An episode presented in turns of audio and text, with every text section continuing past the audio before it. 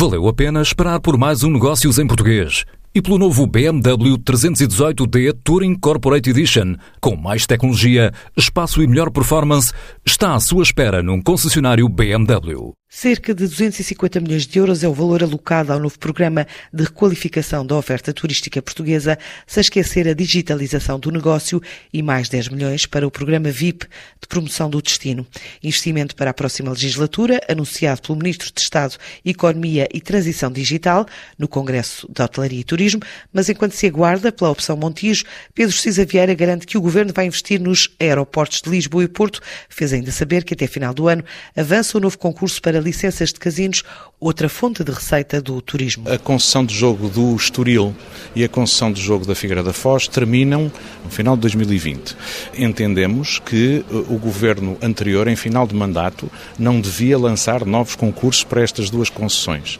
mas uh, queremos avançar muito rapidamente, até ao início do próximo ano, com uh, os concursos para estas duas concessões. Aquilo que me parece importante dizer e afirmar aqui é que as receitas do jogo, que desempenharam nos últimos anos um papel tão importante no financiamento da promoção externa de Portugal, da requalificação da nossa oferta, vão continuar a ser sustentadas eh, e permitir, por essa forma, continuarmos a fazer este esforço muito grande de valorização do nosso país e de qualificação da nossa oferta turística. Há uma necessidade grande de reforço da capacidade aeroportuária em Lisboa, que está próximo do limite. Esse reforço vai ter, eh, vai demorar algum tempo até termos um novo aeroporto no Montijo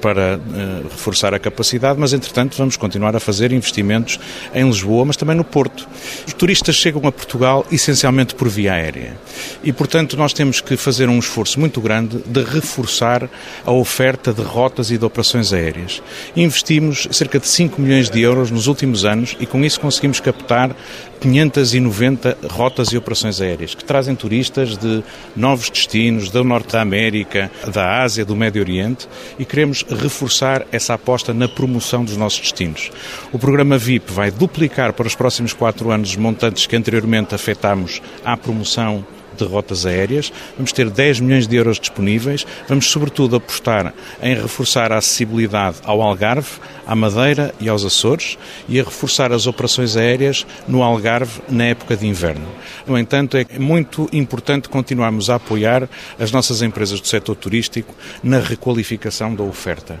Há investimentos muito significativos que terão que ser feitos nos próximos anos para melhorar a eficiência energética, para reduzir resíduos e a pegada ecológica das nossas unidades, para requalificar os nossos destinos e investir na digitalização das operações e da relação com os clientes. E é por isso também que viemos aqui anunciar um reforço em 250 milhões de euros para os próximos quatro anos da linha de oferta à qualificação da oferta. É uma linha de crédito em condições eh, favoráveis, eh, garantida pelo Estado parcialmente, que será distribuída através do setor bancário e que, tal como nos últimos anos já tivemos a apoiar através destes instrumentos financeiros muitos investimentos na nossa oferta turística, vamos intensificar agora, nesta próxima legislatura, o esforço de qualificação das nossas unidades hoteleiras e do nosso turismo em geral. Os montantes anteriores permitiram apoiar cerca de 375 milhões de euros de investimento privado.